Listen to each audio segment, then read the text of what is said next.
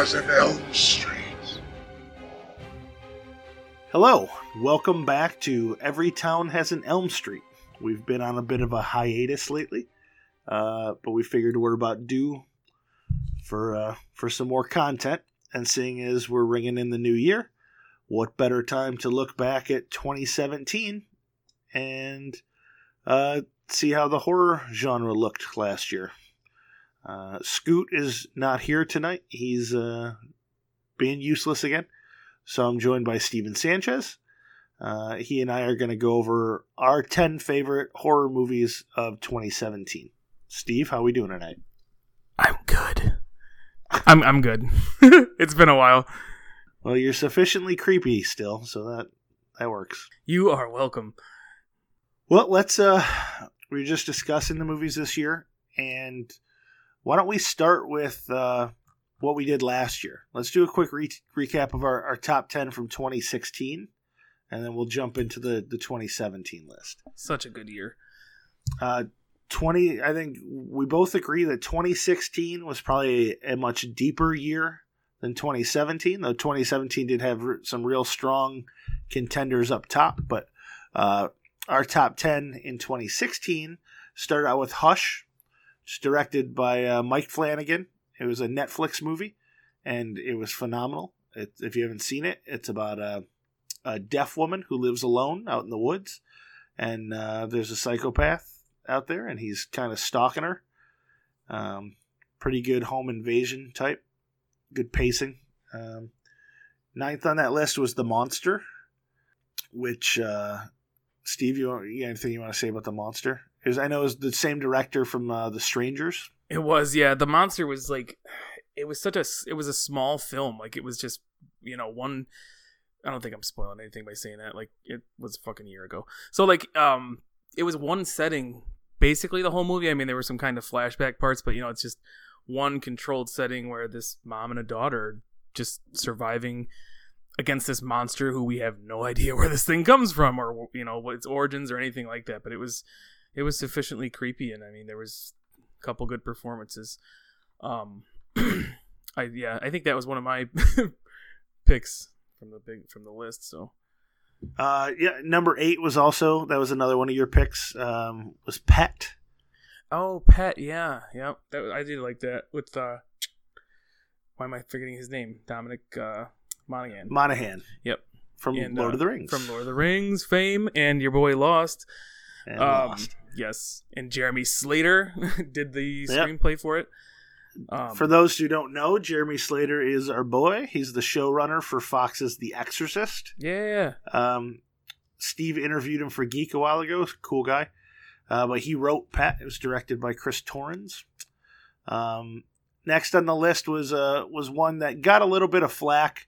Was uh, The Conjuring Two. Um, not quite as good as the first one, but I thought it was a worthy sequel. Um, and kept a, a pretty fun horror universe going, which has given us movies like Annabelle and the upcoming The Nun. Um, and uh, there's a third Conjuring movie in the works, so they're uh, they're off and running with those. yeah. I'm not gonna Um, lie, I did not see The Conjuring 2. I've actually not seen a lot of the Conjuring universe stuff because it scares the shit out of me. So those are like the hardest ones for me to watch. Because like I, I watched the first Conjuring movie, but man, it's been a struggle to watch anything else in that universe because they sure as hell do it right.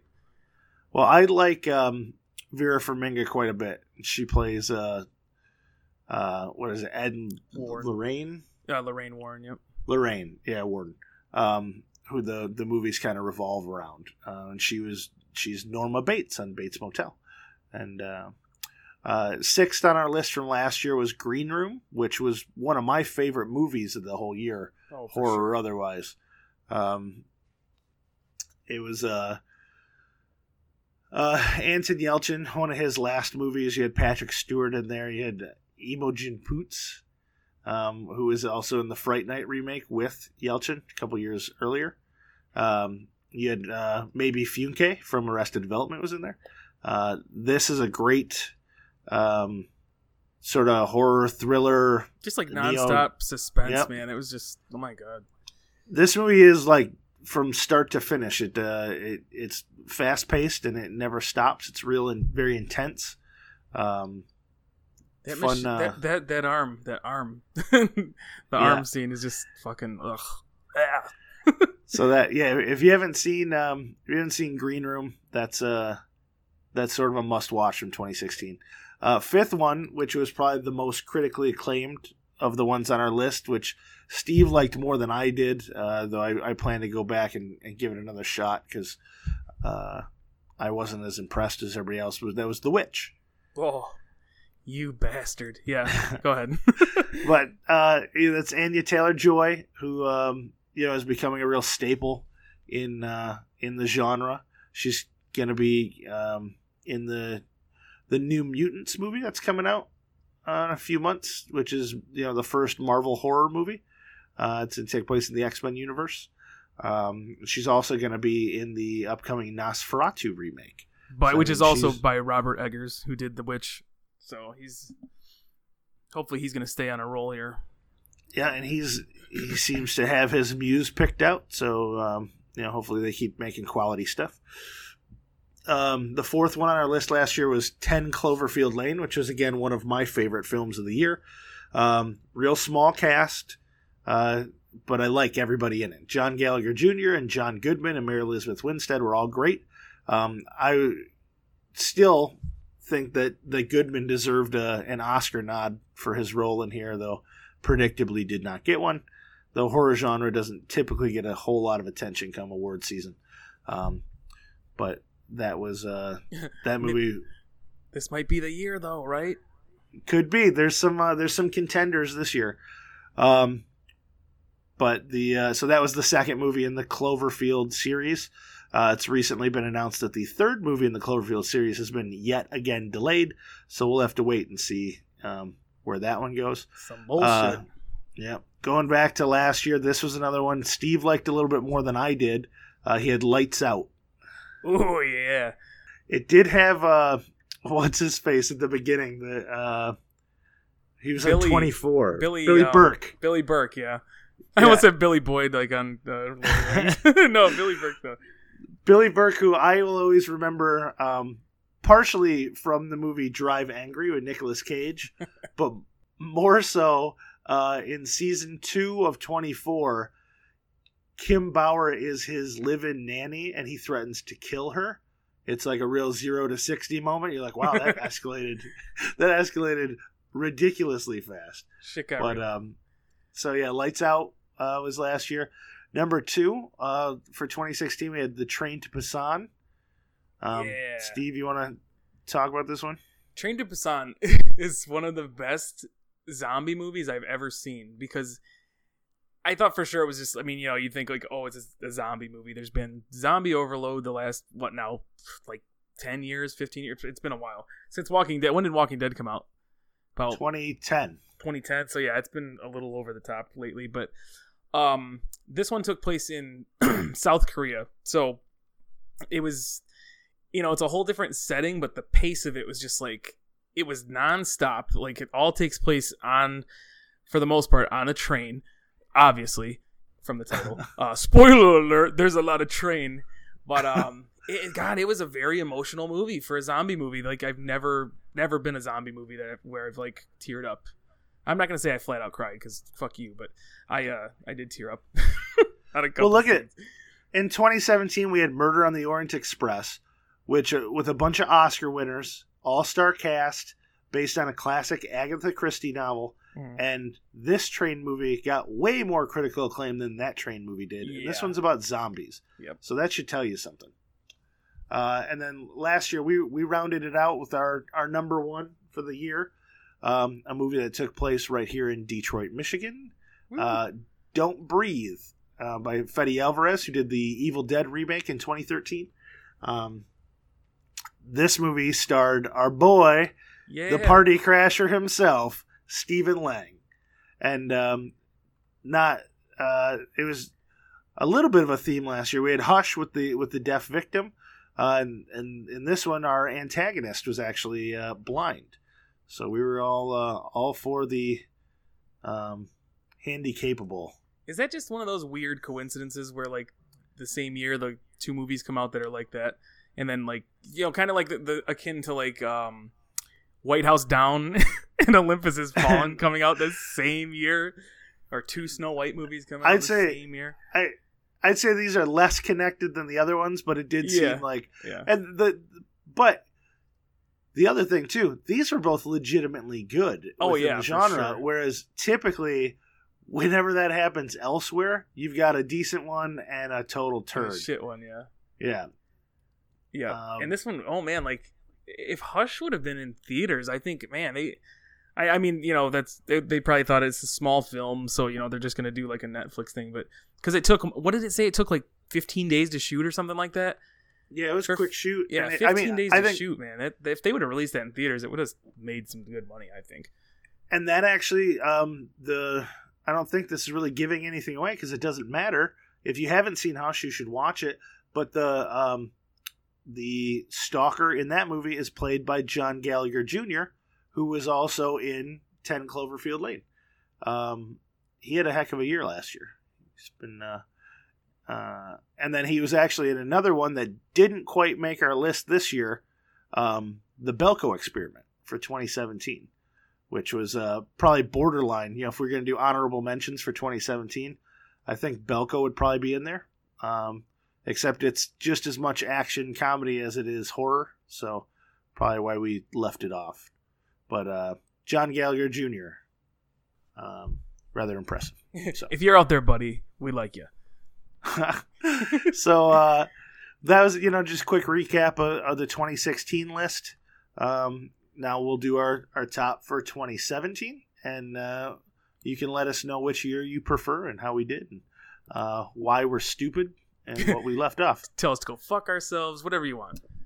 So uh, for 2017, let's jump into it. Um, for the number 10 on the list, and this was uh, I'll let Steve take this one. We had Raw, which was originally titled Grave. Um, it was released limited in uh, 2016, but its wide release didn't hit until middle of 2017. So we're counting it for this year.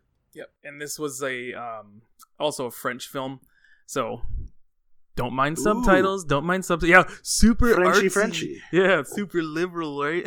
uh, no, it was. Um, but I mean, if if you don't mind subtitles, I mean, come on, you watch like Pan's Labyrinth and stuff like that. It's they're still good movies.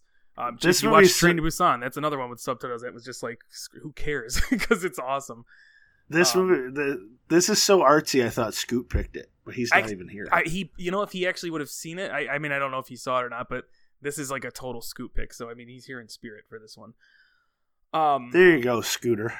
but this one was like, it's so weird because it's like a, it's a horror film and it's it's kind of a coming of age film, but like, oh my god, like not coming of age in like the, you know, like the cheery sense of like uh like a John Hughes So not- film at all. It's like yeah, not not pretty in pink. it is not pretty in pink. It is rather disgusting. Um, so it's you know this girl. It's her first year in college, with the same college where her sister goes. It's a, and it's a veterinarian college, and I don't want to give too much away, but like clearly Well, you've seen the. tra- me- if you've seen the, are we doing spoilers or no spoilers? Well, we'll try and keep it mostly spoiler free, but I think let me read the synopsis for the film. This is like the so it's right in the description of the film, so it shouldn't be too spoilery. It's described when a young vegetarian undergoes a carnivorous hazing ritual at vet school, an unhidden taste for meat begins to grow in her. So, ooh, Yes, it is. uh It's very. There's a lot of gross out stuff. You know, like when vegetarians go bad. it's it's kind of funny because there's like a whole thing behind like you know she's she knows she's not supposed to eat meat because she gets sick but there's a hazing ritual at this school where they they make all the new coming students eat a raw uh, rabbit kidney which is crazy because it seems like a thing that the school is totally fucking on board for because like it's just right out in the open with like every new student i don't even know who the fuck's running this school because i really didn't think i saw any teachers. But um yeah it's it's i mean it gets worse from there because i mean that's you watch daenerys targaryen eat a fucking horse heart eating a rabbit kid is not that bad. But like there's stuff that happens in this movie that's very like it's nauseating. And i mean it's it's it's some people might argue like oh it's not horror enough but it's seriously fucking gross and disturbing. So i recommend anybody watch it especially scoot because he loves independent films and foreign films Oh, he does love lording over us with how He did. what a better person he is than us. Here's Yeah. a movie about French vegetarians. This is his. this is right up his alley. this is the promised land for him. he's gonna Scoot will probably be the one editing this, even though he's not on it. So I imagine uh, he's gonna cut out all of our insults, but He we'll see what not. makes it through. Don't We'll you see do what it. makes it through. Don't you do it, Scoot. Um, all right, let's move on. Number nine on the list. Uh, we will admit this pick is fueled by a bit of nostalgia. Um, it's an enjoyable movie. It's not going to be up for any awards. Um, and the fan base is actually a little split on it, though. Uh, both Steve and I enjoyed it quite a bit, and that was Cult of Chucky. So this one is a continuation of Curse of Chucky, obviously, with um, Fiona Dourif, who is Brad Dourif's daughter uh, returns as Nika, and she is now in. Uh, she took the blame for all of Chucky's murders in the previous movie, and she's in this asylum, and uh, she ends up interacting with, um, you know, with some of Chucky's other victims, and it's uh, there's some interesting kills in here. It's like vintage Chucky, but it goes. I mean, it takes the the power of the curse um, quite a bit further, and Chucky gets some new abilities that we didn't know about previous. and I think that's why, like, big fans of the genre of this franchise were so like split over a lot of stuff. Because I mean, I don't know. I think even when me and you were watching it, we're like, "What the fuck? like, where did Oh, this yeah. come from?" There's mean, it's- definitely, But it's Some new- interesting, right? I mean, it was interesting yeah, interesting. they really uh, introduced some new powers into the mythology. And this one, let's let's do the short synopsis. Let's do Chucky returns to terrorize his victim, his human victim Nika. Meanwhile, the killer doll has some scores to settle with his old enemies with the help of his former wife. So, fans of the franchise know that that means Jennifer Tilly's going to pop up. yeah. Um, lot of lot of actors uh, from previous installments get a little bit more play in here. Yeah. I The liked trailer, it because oh, sorry. Go ahead. I was just saying I like the movie because it really does play on the whole mythology and it sort of ties into like all six previous entries and it uh, brings things full circle a little bit more, you know, as opposed to just being another another sequel. Um, Yeah. you you get a little more um, continuity, sort of. Yeah, and it, I mean the trailer wasn't shy about showing it that Alex Vincent, who played Andy Barc- Barclay back in, or I, I always say Barclay, it's The- Barclay, but it's spelled Bar. It's phonetically it'd be Barclay, but um, that he's you know he's back after how many freaking years? Like holy shit! Yeah, he, he was the star of the first two movies. Um, it's a nice little touch.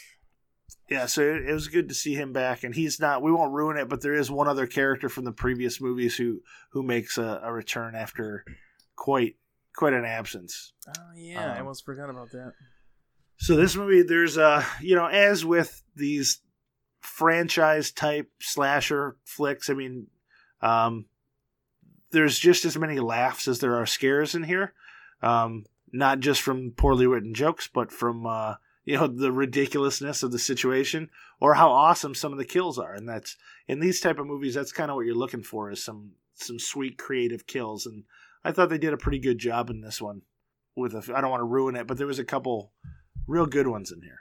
You know, I was actually it's so funny because I didn't want to draw the comparison between the Chucky franchise and the Star Wars franchise, but there's so much like divisiveness. Why? It's such an obvious it's, it's comparison. obviously a big parallel but no like the thing that's funny with me is like i like listening to all the like furor over um last jedi between like f- some of the fans like you know like oh they didn't they did like all the same shit the old trilogy did with force awakens and then they're like with last jedi they're like oh my god they did so much stuff that was like different but Yeah. like that's kind of what i feel like with the people who didn't like the stuff that they did in cult of chucky the fans it's like do you guys want like the same shit over and over or did you want them to like do something a- different or I- add some kind of twist on it you know I think when you get into franchises like that, it, there's always a catch twenty two because there's you know part of the fan base wants something new and part of the fan base wants the old stuff, and uh, you can't please everybody at once, so there's always going to be complaining. But i think older fan bases of any franchise we all got to realize that one day we're all gonna, we're all going to be dead they got to worry about the new people coming into the Yep. franchises they're already going to get our ten bucks. You know, we're already Oh, yeah. going to go see it. yeah Um, but so this one, um, you know, it, critic score is probably going to be the lowest of the the movies, lower than Raw had, but um, rewatch value we thought it was a little higher than Raw, so we we gave it the nine slot. Um, number eight, number eight is uh, it's a movie that got surprisingly um little pub. I thought for I thought it was it was pretty solid film and in a, a, year where there was so much publicity about the terrible Alien Covenant, we got a movie called Life, um, which is like uh, was a better Alien movie than Alien Covenant. Yep. And uh, we'll do the synopsis real quick on this one before we get into it. a team of scientists aboard the International Space Station discover a rapidly evolving life form that caused the ex- that caused extinction on Mars and now threatens all life on Earth. Um, so this one, when you look at the cast and the, the scale of the film, it seems like it's uh, I don't know what the budget was on here, but it certainly seems like it should have been a bigger movie than it was. Um, movie you got uh, Ryan Reynolds, got Rebecca Ferguson who was just in uh, what Mission Impossible was it four five? Yeah, Girl on a Train, Mission Impossible five. I think it was five. Yeah, and she's coming back for six. She's gonna be in the so yeah five and six. Um, Jake Gyllenhaal was in it. Uh, it was uh, I mean, solid, solid cast um, for like a controlled. This is a, a situation where you've got a group of scientists stuck on a space station, so there's not, you know, uh, it's not a huge cast or anything. But um, I thought all the actors did a great job in here, as well acted. I thought the dialogue was believable. I thought the pacing was good, and I just, uh, I think it didn't get maybe as much publicity or anything, just because it was um, it did draw a lot of comparisons to uh, Alien, and it came out in a year where we got an actual Alien sequel, and I think that might have actually hurt it. Uh, it looks like edu- ed- uh, estimated budget was 58 million. It made uh, 12 million opening weekend, and it looks like it, it only ended up with like a hundred. Yeah, worldwide gross it only ended with 100 million. So after marketing and all that, it may may even lost money. I don't know that it even made its money back. I I loved all the rumors though about like which I think they should have actually just like changed course and like re- did a like reshoot on a couple scenes. Um, remember the rumor about like oh like what if the life form on board is like the the alien symbiote from Spider Man, and it's like oh would, yeah, what would become a, Venom, and it's like they probably should have just secret played pilot for Venom. yeah, it's like the prequel, just a quick prequel for us. Uh, I bet it would have made a lot more money. Oh yes, hell yeah, it would have, and it still was a good. It was still a good movie too. It could have been a and good the, movie, like not even mentioning anything about Spider Man or anything until maybe the end. Uh, this was directed by Daniel Espinosa, who um, yeah, he's got a bunch of movies that are just uh, they're okay. You know, like uh, he did Safe House with Ryan Reynolds and Child Forty Four with uh, Tom Hardy. I actually of the stuff that he's done that I've seen, I, I think Life is probably my favorite one. Um, he's a Swedish director. I was gonna say Safe House was just so forgettable for me.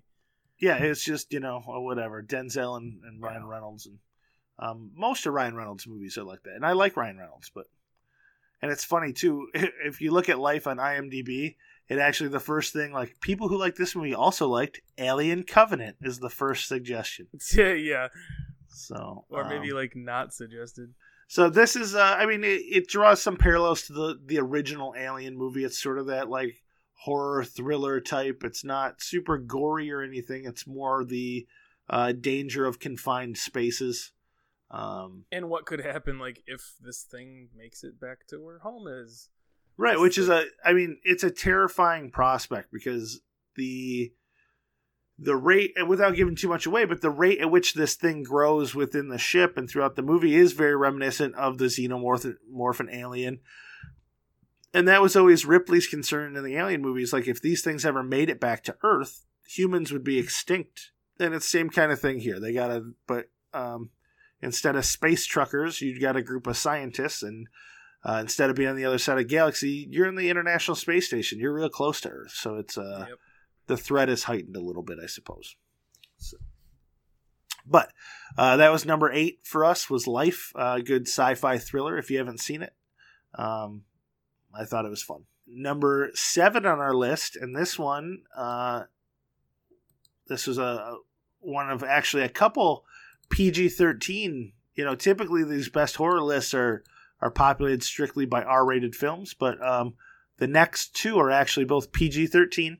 Um, and when I say PG thirteen movie starring Mandy Moore, you're probably not getting super excited. And if I throw in Matthew Modine's name, it probably doesn't help at all. I was gonna say just But- a dash, just a little dash of Modine. Dash too. of Mo- Modine. but uh, 47 meters down was next on our list, and this is this is uh, Steve's pick, so I'll let him go into it. But real quick, the uh, the description or the the synopsis. Uh, Two sisters vacationing in Mexico are trapped in a shark cage at the bottom of the ocean. With less than an hour of oxygen left and great white sharks circling nearby, they must fight to survive.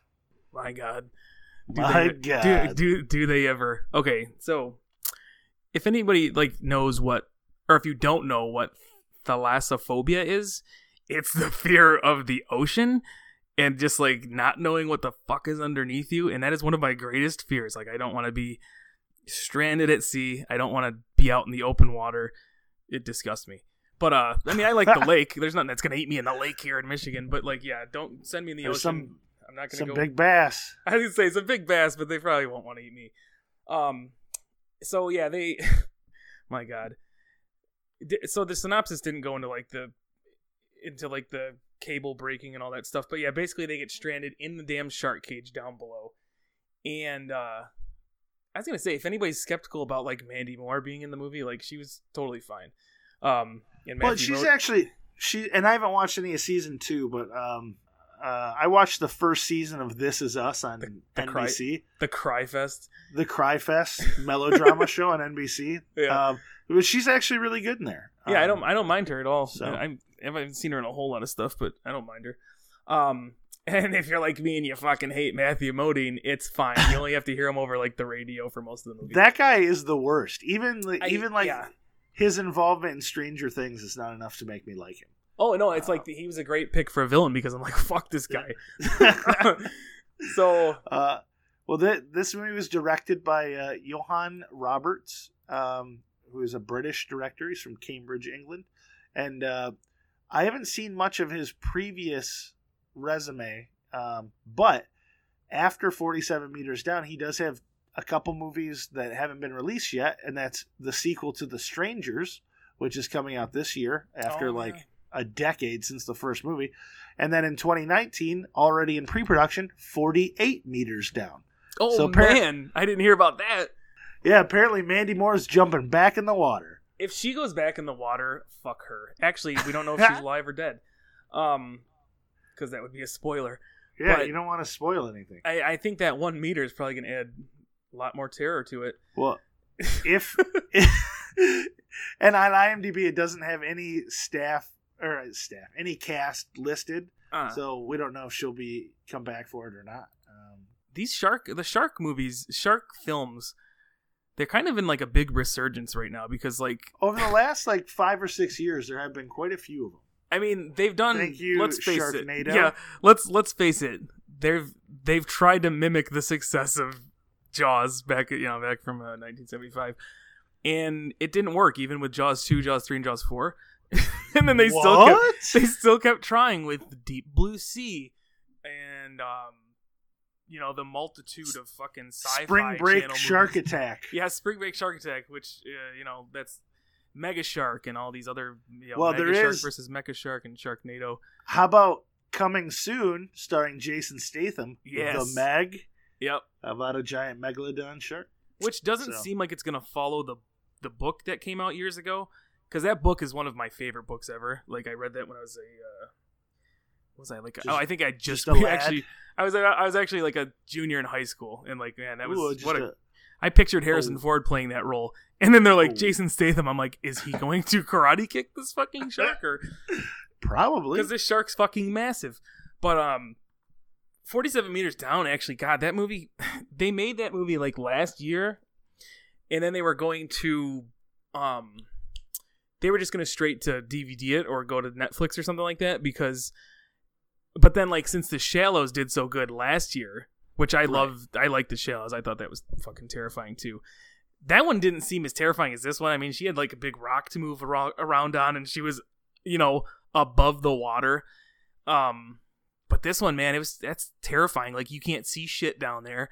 You know, there's no light, and these sharks are circling, and yeah, they, they can't pull you back up in the cage. So I mean, that was Yeah. a way more terrifying situation than the shallows. I mean, g- clearly they're both fucking terrifying, and I'd have died in both situations. But, um, yeah, Well- shark movies. Here comes Meg. The Meg is coming out this year. well, and we would be remiss if we did not mention that opposite Mandy Moore, uh, the other sister was played by Claire Holt, and I know a couple of our listeners like the Vampire Diaries, uh, and she was on the Vampire Diaries, I guess, as Rebecca. So, just throwing that out there so we don't get any angry shit. But actually, looking at her resume, it looks like she likes water rolls. Um, her first show, she played Emma on H2O, Just Add Water, uh, which looks to be a show about mermaids, apparently. What? And then she was also on Aquarius, and uh, I now realize I don't that it has nothing to do with water outside of its name. It was the David Duchovny. Uh, but what an acqui- what a show. what a coincidence though. But yeah, it's uh it's pretty water themed name there for uh, Mermaid Girl here. So For sure. And I mean, she and she was fine in the movie. Better than Modine. oh, clearly. Those fake sharks were better than fucking Modine. Sorry, Matt Modine. I know he's listening to this right now, and he's gonna be so angry with us. But Uh, all right. Well, now this is where uh, I think it takes it takes a jump. You know, these the the final six on our list. Um, not that we didn't like the bottom four, but I think these last six are things that we agreed on that that are you know a Very- little bit more lasting. You know, more Yeah. rewatch value, more. these were Um, easier choices for sure. And the the sixth one, and this is one that I think surprised most people once they seen it, because it was just much better than anyone expected, and that was uh, Christopher Landon's Happy Death Day. Uh, if you don't know what this is, let me read the synopsis for you. a college student must relive the day of her murder over and over again in a loop that will end only when she discovers the killer's identity. So it's like Groundhog's Day a little bit, except, you know, Bill Murray never had like a clear cut way to stop things from happening. And like, um, I like people always say like, oh, it's like a Groundhog's Day horror movie, but it's like you think that at first, but then you're like, after you watch it, you're like, fuck no, this is like Edge of Tomorrow, Yeah, uh, horror yeah. movie, except with no like uh, squid robot things and Tom Cruise. But Uh, yeah, because like Tom Cruise in End of Tomorrow, she dies every day. Bill Murray didn't always die. A lot of times she just got drunk and passed out. and yeah, woke up to Sonny and Cher. Um, also, it's um, theorized that Bill Murray actually spent over 10,000 years reliving that day in Groundhog's Day. Um, someone figured out how long it would take to master all the things that he masters, and that was um, that's their estimate. that's So so that's so awesome. that's that that almost qualifies Groundhog's Day as a horror movie right there. yeah, I that. mean, you imagine the mental toll that shit would take. there's no way he comes out of that good on the other end. Like I No, know the movie had a happy ending, but we don't see like a year later how he's doing. yeah, Um, that guy's fucked. But um, so happy death day. You've got this college student, um, Tree Gelbman. I know, terrible name. Uh, Jessica Rothe though plays a. She does a great job. Uh, I was not familiar with her too much before this. She was in La La Land, which I liked, but I didn't. You know, she wasn't like a lead or anything, and uh, I didn't know who she was until I watched this movie. I thought she was phenomenal. yeah, she it- was she was awesome. I loved her. Right. Much like with um, Groundhog's Day, you know, like it works because Bill Murray, you know, because he's able to carry it. Same thing here. She really carries this movie. Um, she dominates. I mean, I think she's in most every most every scene, if not every scene in the entire film. Hey, I think she. I think it did stay with her like the entire time. Talk about like getting your audience to like love the character. Like they did a fucking great job of that. Because, I mean, it's predictably so. I was Right, not a huge fan of her at all for like the first, you know, like 20, When the 30 minutes, and then as it Yeah. progresses, you're like, God, I love this broad. When the movie starts, she's a, you know, she's a stuck-up, bitchy sorority girl, and she's mean to everyone, and uh, you're okay with her getting killed because it seems like she constantly deserves it. And as the movie wears on, and you learn more about her, and um, you start to sympathize with her, uh, I thought she did a really good job of carrying things, and it was a this was a, a, fun movie. There's a lot of funny parts, but there's also some good, legitimate like scares and some creative kills. And um, another thing, it's a fun mystery because there really are a lot of suspects, and you're not sure who it is, and they uh, they redirect you a couple times, and um, once she finally, you know, figures out what's going on, I thought the the payoff at the end of the movie was pretty solid. So. Uh, you know, Croner, I have to tell you too. I saw this in the theater, and my sister-in-law happened to be present, and I still enjoyed it, even though she talked a shit ton in the movie. I still loved it. Still loved it. Shout out to Steve's sister-in-law, who uh, does like to talk in the movie theater quite a bit. Thank you. Uh, we learned that on New Year's Eve when we all saw Die Hard. Thank God! Um, we, thank God we it wasn't a movie we've never seen before. Yeah, good thing I know every word to the film. Um, so yeah, if you haven't seen Happy Death Day, because this is one when the trailer came out, I heard a lot of people, you know, just shooing it off as like, well, that's gonna be stupid, and they weren't really giving it any chance. But uh, I mean, if you're a fan of the genre, which if you're listening to this, I assume you are, uh, this is definitely worth a watch. You know, it's, yeah. And if, um, if you went and saw Wish Upon, and you're skeptical, like thinking this is that same throwaway garbage horror movie that they direct at teens only. Like you, like you could. I mean, if you didn't take a chance on Happy Death Day, you may have thought that that it was just going to be a whole like that demographic is like you know high school kids or like early college kids, but like you know we're in our mid thirties and we freaking loved it. So take a chance on it. yep, this is worth your time. And uh and Jessica Rothe uh was was great. So I, I'm hoping to see her in a lot more stuff. It looks like she's got you know a couple things they're getting ready to release, but I don't know, you know, how much genre stuff. You know, I hope that she does some more genre stuff. It looks like uh, um, she is in Please Stand By Me, which we wrote up on Geek not long ago, which looks pretty good. Uh, it's Dakota Fanning and Toni Collette and Alice Eve, and it's sort of a, a Star Trek theme to it. You know, it's about a girl um, who's obsessed with Star Trek and um, she's an autistic woman obsessed with Star Trek, writes a script and blah blah blah. But um, that looked pretty good, but it's not exactly you know horror. And then the other the other stuff she's got coming out looks more like your um, Forever My Girl is going to be your typical probably uh, rom com or drama romance chick flick type. Um, and then she's in Valley Girl with Mae Whitman from Arrested Development and uh, Peyton List and Chloe Bennet from Agents of Shield. I mean, that's got a decent. Uh, I don't know much about the movie. I don't know if this is a remake of the original. Um, or actually, never mind. I know how to read. It is a musical adaptation of the old Nicolas Cage movie from the '80s. So I don't know if that interests you. It does have a pretty solid cast to it. But uh, yeah, here's hoping that she gets some more genre work because she was great. Well, plus, and let's, I mean, you know, let's face it, this movie this movie on its budget did fucking awesome at the box office.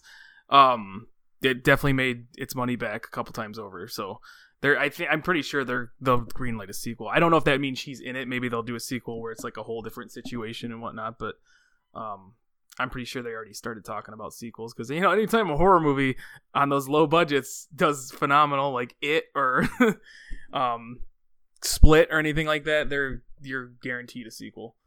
They're gonna milk. They're gonna milk it. yeah, I mean, and this is a you know for this type of movie, which doesn't typically get a whole lot of critical acclaim. It's got a 71 on Rotten Tomatoes, which is pretty good. And like when you're talking about um, uh, budget wise, they made this movie for under five million, and it worldwide gross was 115 million. Yeah, you know, it did.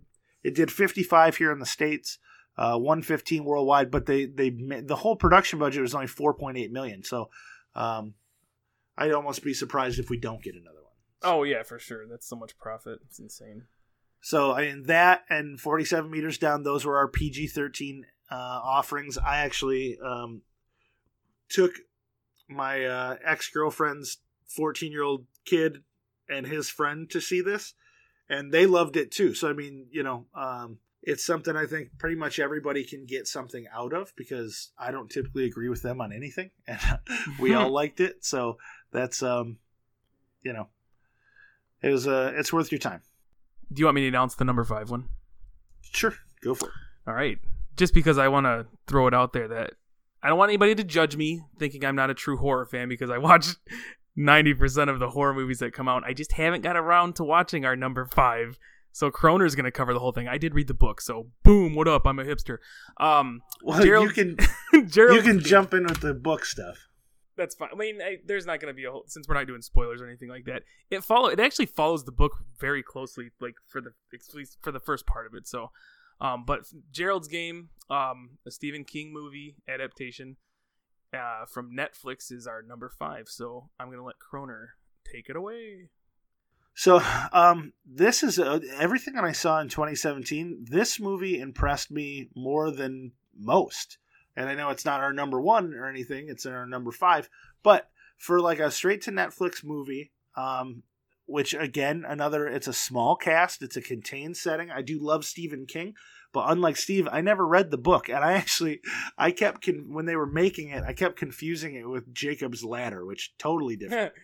Um, but this was directed by Mike Flanagan, again, who we mentioned earlier. He directed Hush, also for Netflix. This guy's killing it. I mean, I don't know what his deal is with Netflix. I hope they keep him signed on, and I hope he. Um, I know Stephen King came out and personally said he was really impressed with the adaptation, and uh, I know it's been rumored that Mike Flanagan might take on a couple more Stephen King stories, um, which I am really hoping for. Uh, but this movie, if you don't know what it is, um, let's go over the synopsis.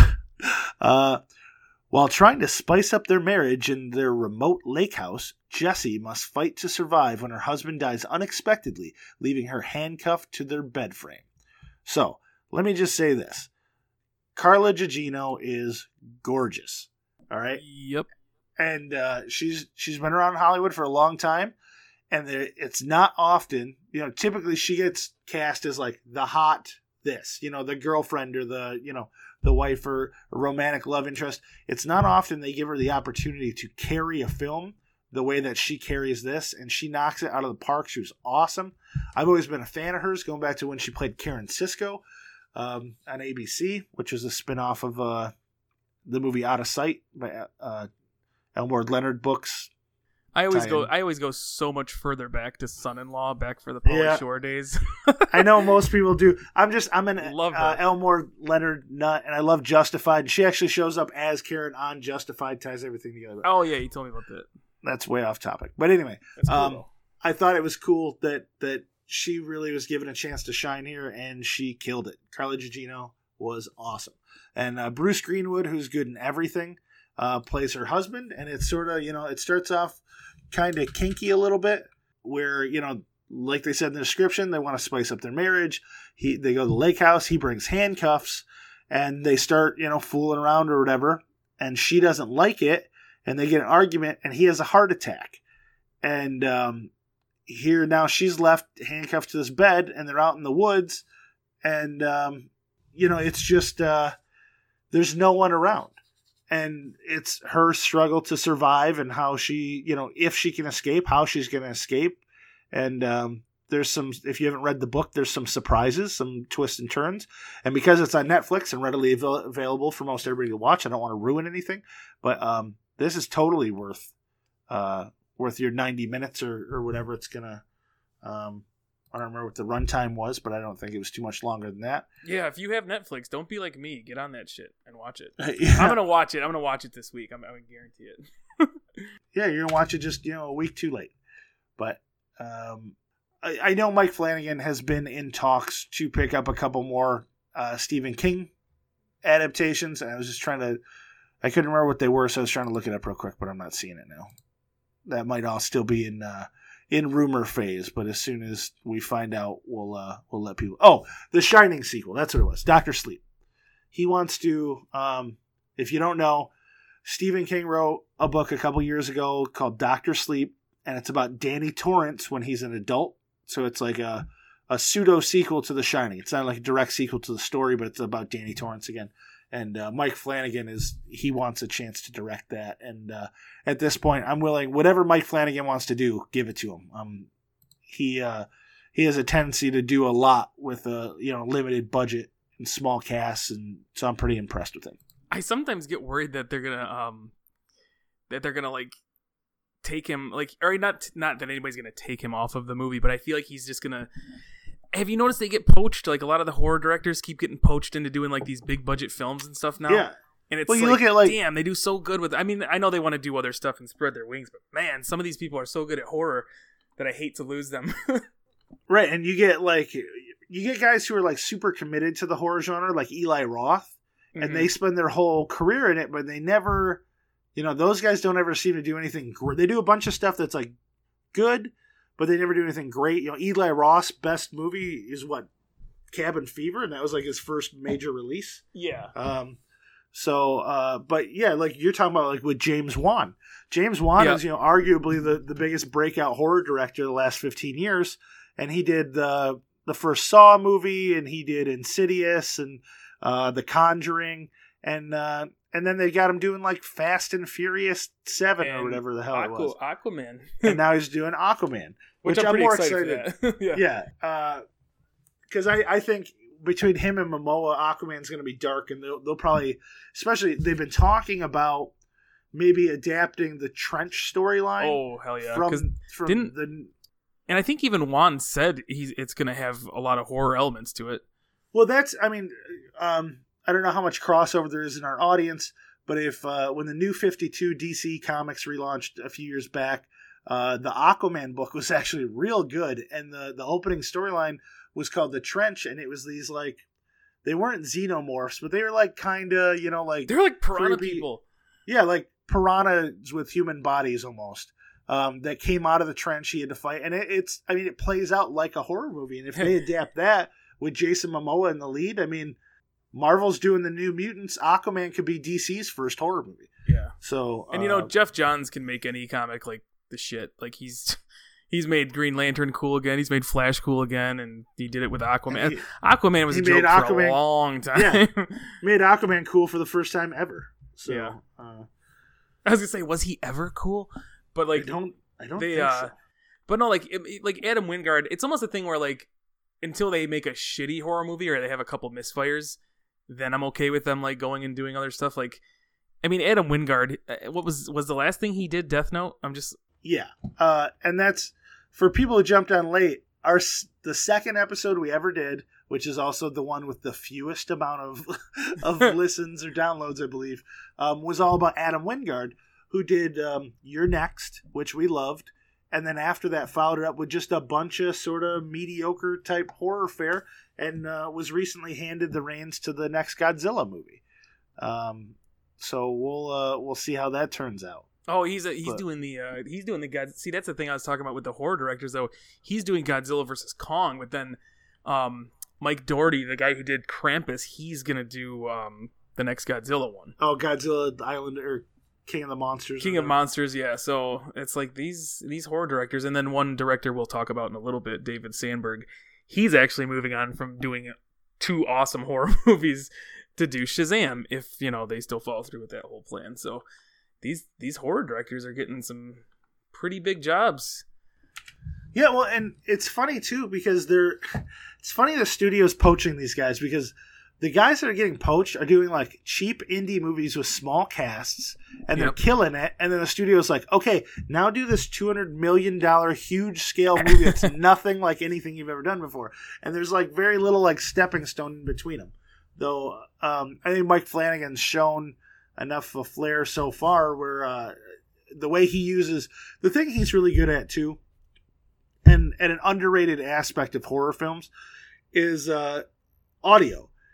Mike Flanagan is great in the way he uses sound or silence in his Mhm. movies um, to really create uh, an atmosphere. And I don't know, you know, in a movie like, uh, you know, some of these big summer blockbusters, I don't know that you get the opportunity to slow it down enough to utilize silence.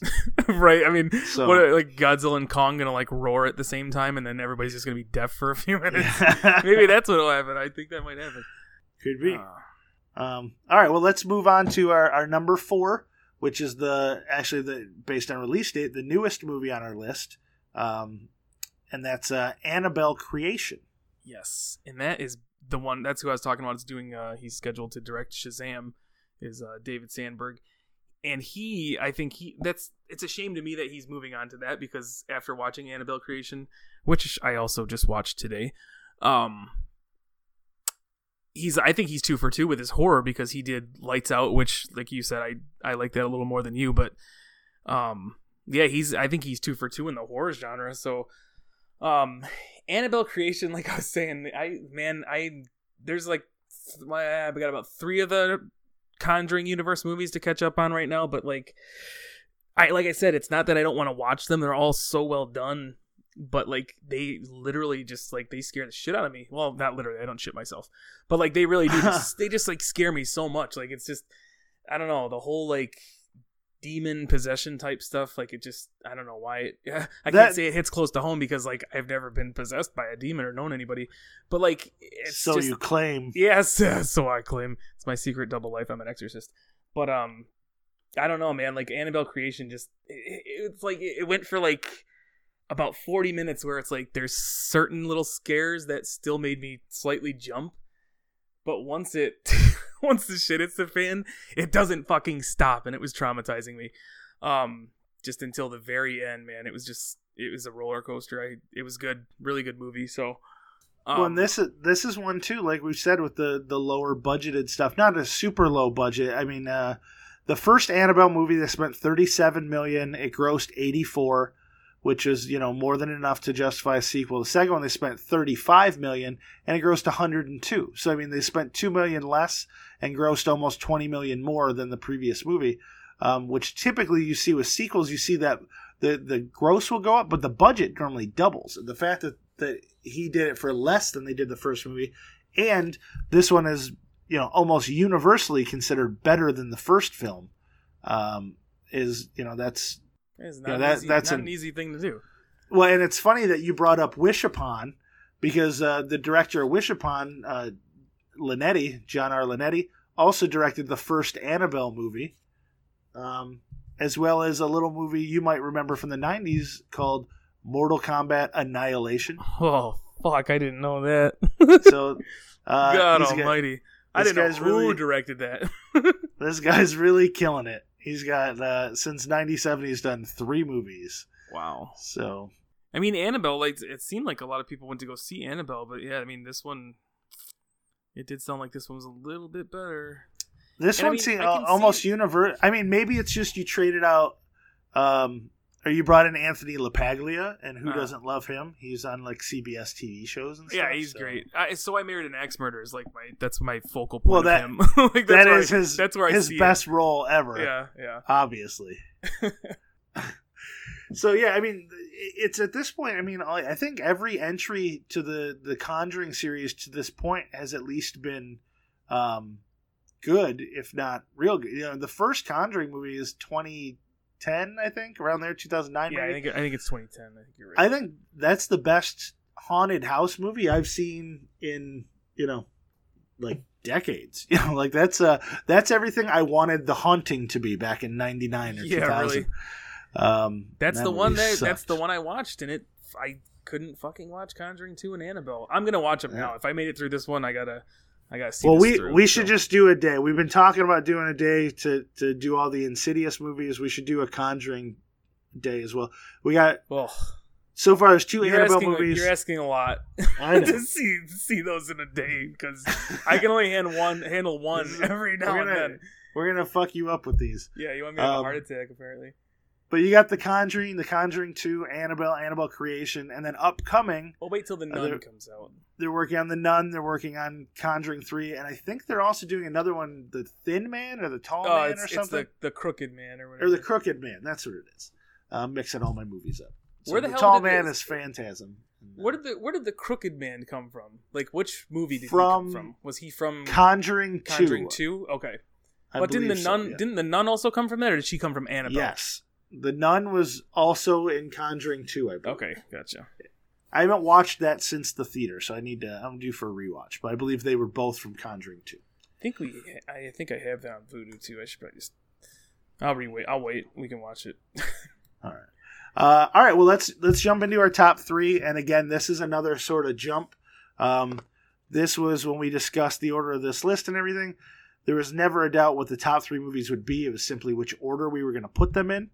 Um, both Steve and I loved all three of these movies, and really you can sort of shuffle them uh, however you want, and I wouldn't be too upset. But um, for our purposes, at third, we put um, the triumphant return of M. Night Shyamalan with his movie Split, which um, came out last January. So it's almost a year old now, and uh, sort of changed expectations. You know, uh, for years, if a movie was coming out in January, it was typically code that it sucked. You know, the studios were hiding it. The They dumping I- ground. Yep, they just dump them in January. But uh, Split was great. Uh, Anya Taylor Joy from The Witch is our lead, along with uh, Professor X himself, James McAvoy. And um, this was uh, M. Night Shyamalan started his career off real strong with the Too Sixth strong. Too strong. he flew too close to the sun with uh, with the Sixth Sense and Unbreakable, and then it was just a steady decline. If you look at uh, there's line charts out there, line graphs of his Rotten Tomato scores, and it's like they start at Sixth Sense, and it's just steadily the score goes down every movie all the way up until about uh, 2012 or so when when he did Devil, um, which that was sort Which of he an didn't underrated. even he didn't even direct. I think he just wrote. no, he he wrote and produced it. I think. Yeah, yeah. But like I still, re- I, that was actually I we I, we enjoyed that. I thought we Yeah, we, that's we a- saw that in the theater together. So I, I was just gonna say that's one of my favorite. Steve and I are at the theater for Devil, and this was a time where um, the studios had stopped trying to cash in on his name. So the initial advertisements they didn't even mention M Night Shyamalan, and we're in the theater and the opening credits start and it's like written by M Night Shyamalan. Not just from the two of us, but from the whole crowd, there was an audible groan. We were just like, ugh. And like they tricked us, and uh, I ended up really enjoying the movie. So it's, um, but it's gotten better since then. And Split is, you know, one of his best. And um, the uh, if you don't know what it's about, let me give you a little. Let me give you a little description here. Three girls are kidnapped by a man with a diagnosed 23 distinct personalities. They must try to escape before the apparent emergence of a frightful new 24th. Um, so, Anya Taylor Joy is the main character here, but McAvoy is maybe the most impressive in this movie simply because he does handle such a wide array of personalities. Uh, and it's uh, it's kind of impressive how he's able to switch between you know convincingly switch between all these different personalities. And it's uh, in supporting role you've also got betty buckley a little bit of horror lineage there. She was in the original carrie movie as miss collins. Um, and then you know for fans of the show oz like steve and i were yeah, she was suzanne fitzgerald. Um, but she's a great actress. She plays his uh, psychiatrist or therapist or whatever also his- his Betty doctor. Buckley does not appear to have aged since she was on Oz. no and like that's she's you're like a 20, 20 years ago and Yeah. she's aged considerably since carrie but it's like between carrie she did all her aging between carrie and oz and then just flat out stopped Yeah, she's all done. yeah like she started on oz in 2001 and she's just like all right i'm done aging Yeah, Split was um, it was a very like I love Anya Anya Taylor Joy or whatever, and like I just she's great in everything I see, but like like you said, McAvoy just like he stole the show from like everybody in this movie. Just like the personalities that he had were just like, oh my god, they were just so creepy. They were like creepy, and they're all so fucking different. But um, I don't know. I liked it a lot. I I, I just- it was a it was kind of like a it was almost like a slow burn type of horror too. Like there, you know, I mean, it took a while to build up to the true horror elements of it. Oh, for sure. I mean, it starts off it's tense and it starts off more thriller esque, and it does eventually turn into a horror movie. And um, being that it came out in January, it is therefore you know maybe the oldest movie on our list. Uh, I think we can there we can talk about the end um, without going into too much detail because uh, movie news since then has kind of spoiled the the Shyamalan twist. And even if you spoil that last little scene, it doesn't spoil anything else about the movie. It's got nothing to do with the rest of the movie, but we learn and as most people have heard by now, at the very end of Split, during the there's a mid post credit scene uh, where we find out that it takes place in the same cinematic universe as his film Unbreakable, uh, which starred Bruce Willis and Sam Jackson, and they are now doing a third movie that will bring the cast of Split and the cast of Unbreakable together, and they'll all be in it, um, sort of combining the two. Um, so that was kind of a cool twist. It was fun if you were at theater opening weekend before it got spoiled, or you know if I didn't just spoil it for you right now. Uh, that was fun thing to see at the end. But I mean, if you're a big horror fan, you probably got around to watching this in the last year. Yeah, I mean, Uh, we're and we're straight up on a year of it coming out, so Right. shame on shame on you if you haven't seen it. and the other, and I don't want to ruin the other sort of twist towards the end, um, involved an actor who I really like, who's in it sporadically throughout the the movie. We find out something about um, Anya Taylor Joy's uncle in there, who is played by Brad William Henke, who I have always enjoyed. He was on, um, and I know I just talked about Justified a few Fest. minutes ago, but uh, he was he was in Justified. Um, and during the second season, he played Coover Bennett, who which is the best season of Justified. He was awesome. He's been a bunch of stuff. He was recently on. Uh, he was in Bright, and he was on Orange Is the New Black as Piscatella, and uh, Sneaky Pete for Amazon. I mean, the guy's guy's working a lot. He's huge. I always recognize this guy right away just because I liked that season of Justified so like he was so good in there like that I was associating with.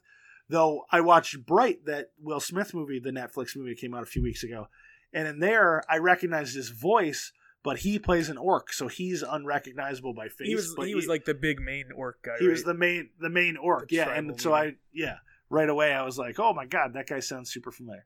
So, um, but anyway, so you have your your, I mean, this movie Shyamalan's famous or infamous for uh for forcing twists in the end of all his movies. This one, you've actually got like two or three twists, you know, in the last half hour of the movie, eh, but they're all good. They were all solid, and it was uh, made for an enjoyable watch. And this is one I've actually been meaning to go back and revisit. I'll probably watch again pretty soon. But um, so our number three for 2017 was Split. That brings us to number two, and probably what is the most critically acclaimed movie on our list. Um, Jordan Peele of Key and Peele fame, his directorial debut. He wrote and directed this. Uh, the movie, of course, is Get Out, and uh, I'm gonna I'm gonna butcher his name, but it stars Daniel Kaluuya.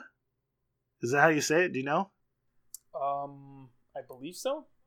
Okay, well that's not too bad. think you're. You, you didn't butcher it Uh, it looks like Kahlua. So um, he was for any Black Mirror fans out there. If you recognized him in this movie and didn't know where you might know him from, he was in the second episode from season one of Black Mirror, and he was awesome.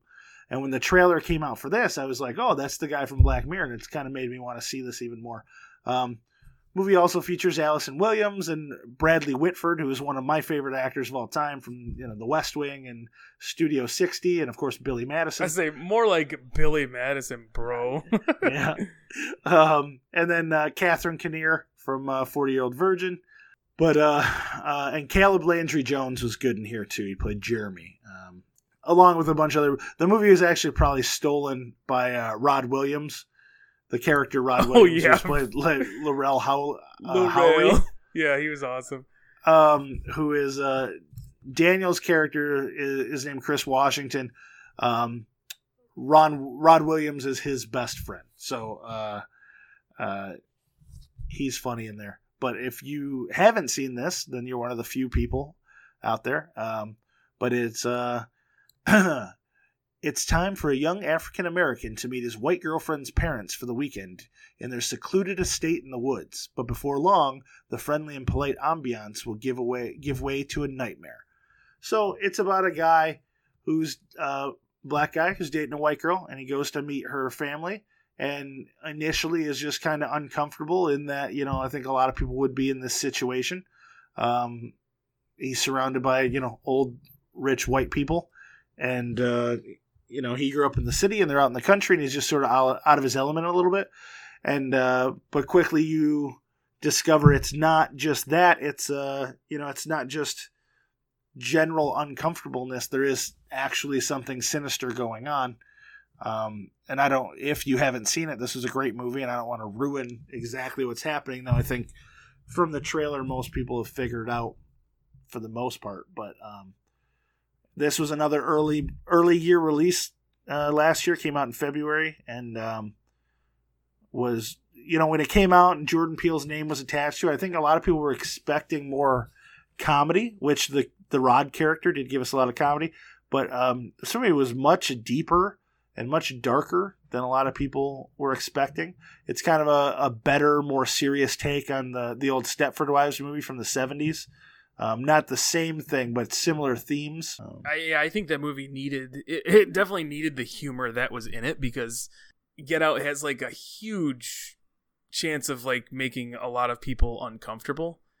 Like for sure. Like I like I mean I you might disagree with me on that, but like there's you know I mean there's no doubt like I don't want to spoil anything, but you know, I mean, in the description itself, it says, you know, young African Americans going to meet his white white girlfriend's parents. Like they point out African American and white for a reason. You know what I mean? It's like there's that whole there's a The whole, whole- commentary about the you know about race. the whole movie plays with with racial tensions in America and race relations, and um, he has every right to feel uncomfortable, and you as the audience feel uncomfortable with him. Even uh, you know, as innocent as her family seems, and as comfortable as they try and try and make him, it's just sort of a situation that I don't think anybody um, looks forward to, even regardless of uh, of race. I mean, lot, I think a lot of times the first time you go to meet your girlfriend or your boyfriend's uh, family, it's uh, it's an uncomfortable situation. Here, it's just highlighted. You know, they don't. It's not. It's not like you taking a car ride to spend have dinner. You know, they're going for a whole weekend. They're nowhere near home. They're you know out in the middle of nowhere. It's um it's a different kind of experience, and it's uh.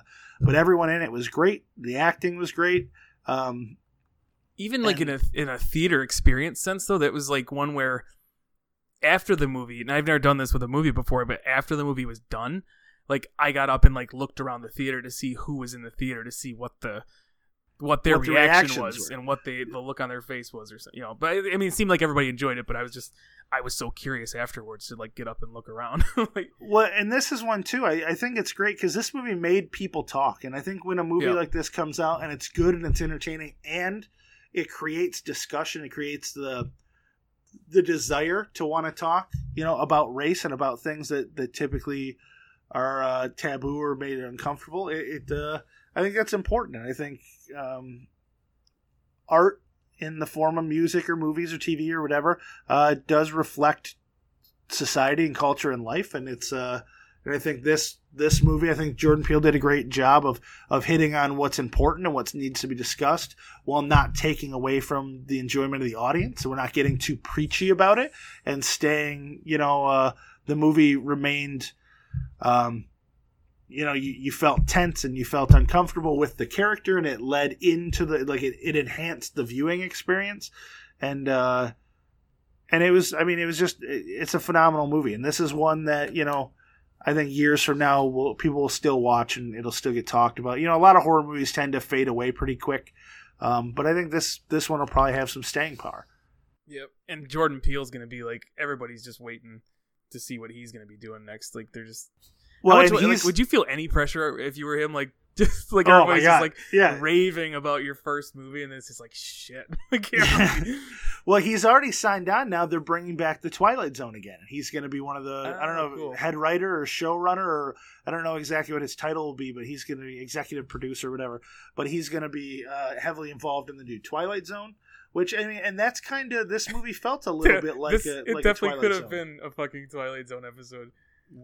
That's great. Um, and and like I said a minute ago, um, you know, everyone in here was good. Rose was his girlfriend's played by Allison Williams, who I wasn't familiar with coming into this because I, I know she's big on girls, which I don't watch.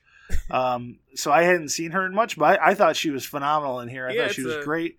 Brian Williams' Uh, daughter, the news anchor. Oh Um, yeah, and I didn't the, know that. the first thing I saw her in was Girls, but then I also saw her in the unfortunately the uh, live action um, or the live production of uh, Peter Pan. I think Oh, it was, the- was on ABC, with Christopher Walken as Captain Hook. I watched some Who- of that, but I guess I didn't know that I didn't know she was in it. But I Oh, did. she I watched Peter some of that just just for walking. Oh, she played Pan. Yeah, I I believe was she? Yeah, she played know. Peter Pan. And then, uh, dude, we're so off topic with that, but Christopher Walken was so terrible. Oh my god, he, he was the only reason I watched, and yeah, he was he was awful.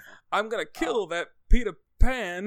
like, dude, he was just so bad when he was singing and everything. Oh, thank you, Christopher Walken.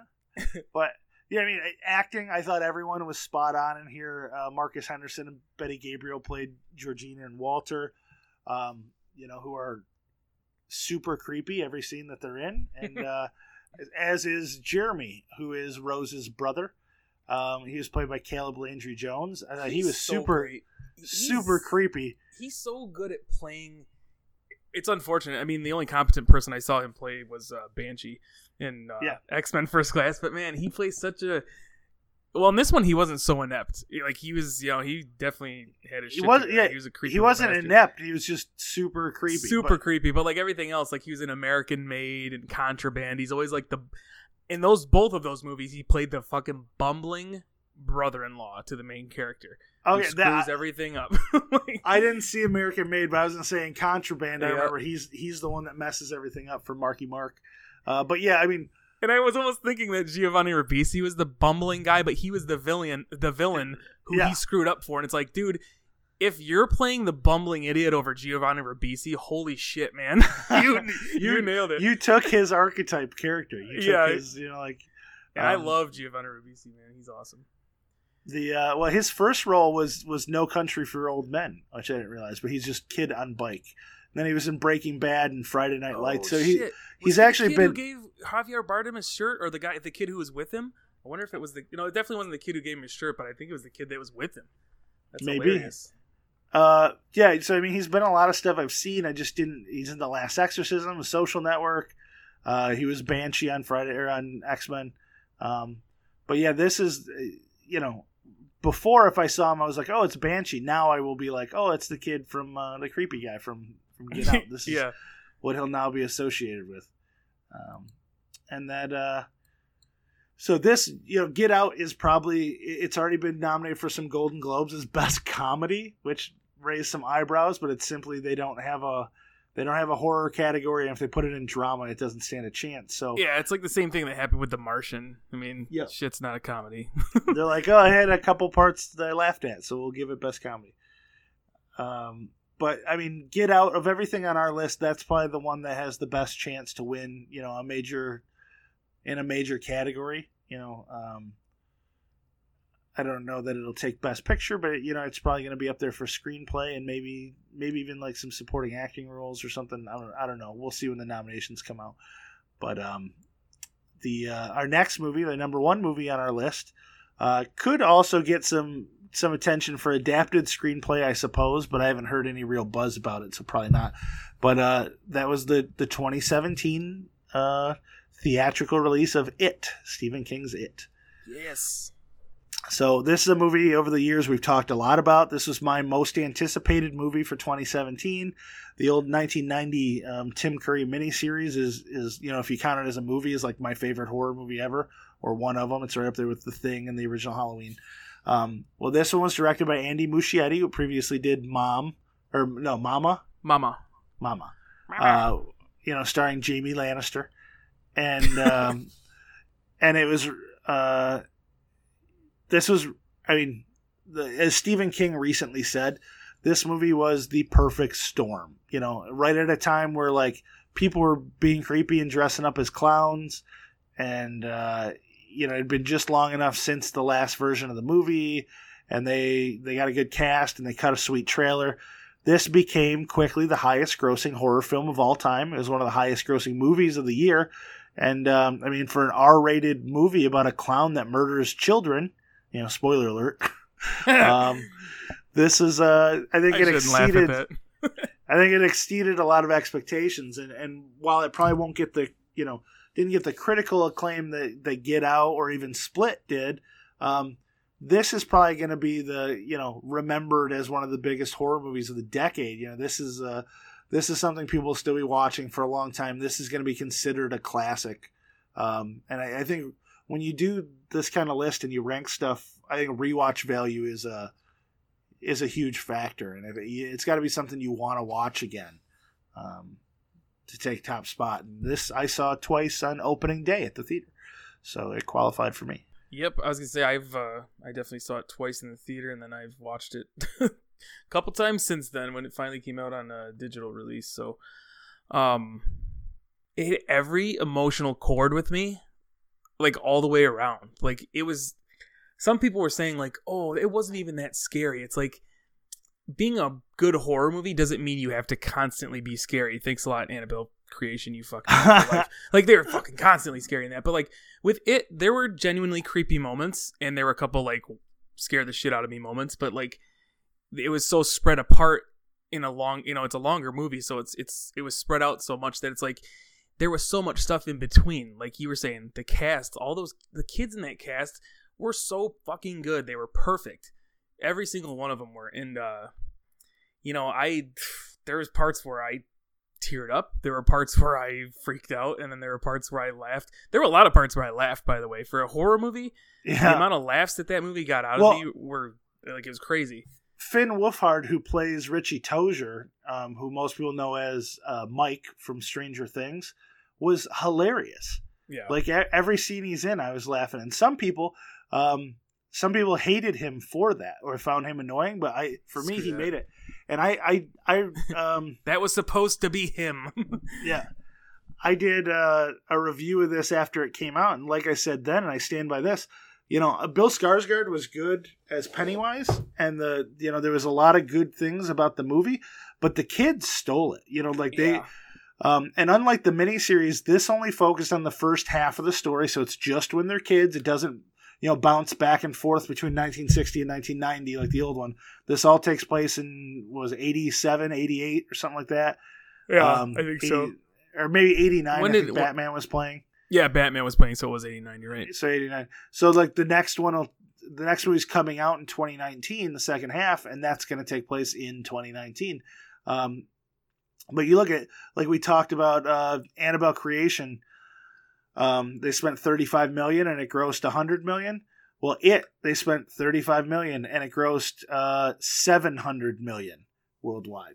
So this is uh, much like Mike Flanagan's going to get some more play on uh, on the Stephen King stuff.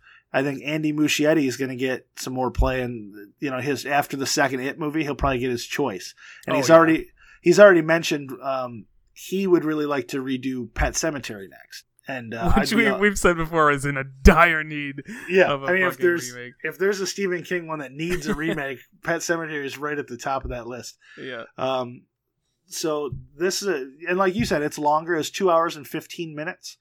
And uh, people talk about how old the the miniseries was, but when you put the miniseries together, it's only you know it's not like it was a five hour thing. It's like um, around three hours or so, I think. Yep. Uh, and so you got two fifteen just on the first half of this one. Um, by the time they add the second movie in, it'll be considerably longer than the miniseries. And because it's R rated, because it's theatrical and it wasn't cut for TV in the early '90s, they were able to to leave a lot of stuff in the book in things that had to be cut out on the TV version. So you're getting a more complete version of the story. Well, plus, like, eh, I don't know if you would agree with this or not, but like any movie over two hours, even if it's like two hours fifteen minutes, two hours thirty five minutes, you always run the risk of like a certain act stumbling or having like Oh what I yeah, mean? Like, like, you hit lulls in the yeah, like you know the pacing Wonder, suffers. yeah, Wonder Woman, one of the highest grossing movies of the year, and one of the best DC, probably well, one of the I'll say one of the best DC movies because I do love Man of Steel, but like um. For one of the best movies that there was, it, it had issues with that final act. Like you know, what I mean, it kind of it stumbled for sure, but like it Well- did not have any lulls for me. It didn't didn't stumble at all. It was just all around good, good movie. Yeah, I, I thought the casting was great. All the kids were good. Um, Finn Wolfhard again as Richie Tozier. It's easy to pick him as a as a favorite because he had all the funniest lines. But I mean, uh, Sophia Lillis played um, Beverly Marsh, who's the lone girl. I thought she was great. Um, and uh, Bill, who's your you know sort of the leader, was played by Jaeden Lieberher. Lieberher. I think it's So I- for- Um, so I mean, he's proven time and again that he can. Act. He was on Masters of Sex, which is a great show on uh, about uh, Masters and Johnson, like the in the sex studies in the fifties. He plays uh, Master's son on there. He was good. And he was in Saint Vincent with uh, Bill Murray and Melissa McCarthy, and, and he's been in a Midnight Special with Michael say, Shannon. yeah, if there's ever a better fucking movie to see him in his Midnight Special, I mean, now it's it, but like Midnight Special was great. he he's been good in most everything he is. But I mean, just the kids as a whole, they all um they you know I felt like they all were cast properly and and uh, and I, one thing I will say about this, as much as I love the old one, um, Stanley Uris is kind of glossed over a lot in the in the original miniseries. And uh, I felt like he got to do a little bit more in here, and um, Yep. I thought they did a good job with him. And then uh, I think the one that most people were torn on, uh, the character most people were torn on that I heard was Henry Bowers, who is, uh, I mean, a whole different kind of scary in, in this movie. And um, uh, he is, you know, instead of a, you know, late 50s, early 60s greaser punk, he's, you know, 80s mullet wearing Trans Am, you know, kind of trailer trash punk. And, uh, he was uh he was dark real like i thought he was way darker than the other um than the original henry bowers and uh but what, what plays into this and what i always liked about you know about everything about the book the miniseries and this movie is um uh the town of derry as a character itself you know there's this there's this uh, willful ignorance sort of like a disease that hangs over the town where the adults kind of know something is happening that shouldn't be. You know, they, they know something's wrong, but not, you know, none of them are willing to really do anything. And you see Well, that. and like you said about like the disease part of it though like it, like in the book the kids the kids even like started to like figure this out or theorize on it they were you know it was like a thing of you know it like it cast that whole like disease over the town you know what i mean? Like Right. it, it made these parents like turn away and not pay attention to the kids and you know be assholes. Not that parents aren't going to be assholes anyways but yeah like i think it was a thing of like you know he it infected the town. Like it Yeah. infected the parents And they, they show it in the in the old movie uh, most through Beverly, like when Bowers and them are harassing Bev, Mhm. and the neighbor sees it and he just goes in the house, and then like her dad comes home and saves her. But she's like, "That's the only time I was ever happy to see my dad." And then the new movie, it's shown more with Ben when Bowers and them corner Ben on the bridge. yeah, with those um, people in the car or whatever Yeah, they go by and they're just like, "Oh." and i Uh, think when that red balloon pops up in the back seat that was as close as they got to saying that right. you know it kind of has like this power over everybody in the town because it's like his presence is just like everywhere with these adults. And it's so it's saturated and i think that was part two like the, they make a point like part of the reason he lives in the sewers it's like he affects everything. He's like in their water you know like he's in the the dna of the town. Um and he has yeah, access to everything. So yeah i thought andy muschietti did great. Um this movie you know met all my expectations uh and i actually i think i liked it better the second time around so if you've only seen it once um might be worth a, a second watch if you uh if you're keen to do that but we've uh, we've droned down long enough here, I think. Um, so glad to be back. We're sorry about our prolonged absence. The holidays sort of hit everybody. Scoot's going through a move, um, so it's put him out of commission a little bit as far as recording time. Um, but we should be back on regular schedule soon, hopefully.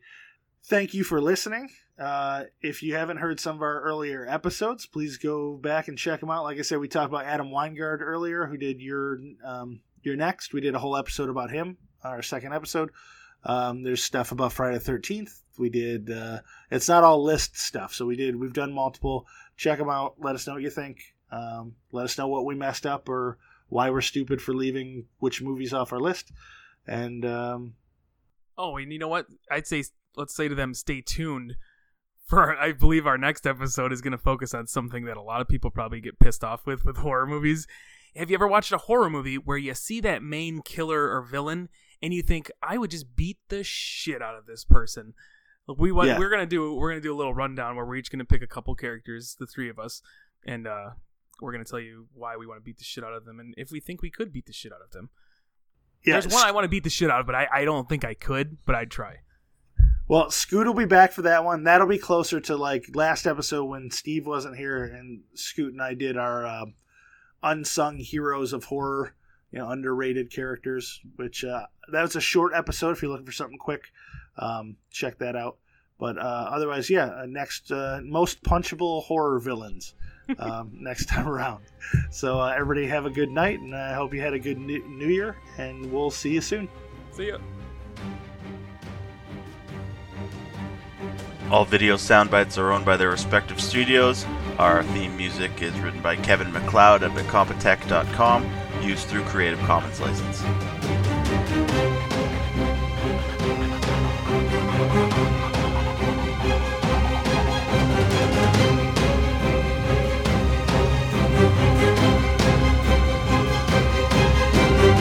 Every town has an Elm.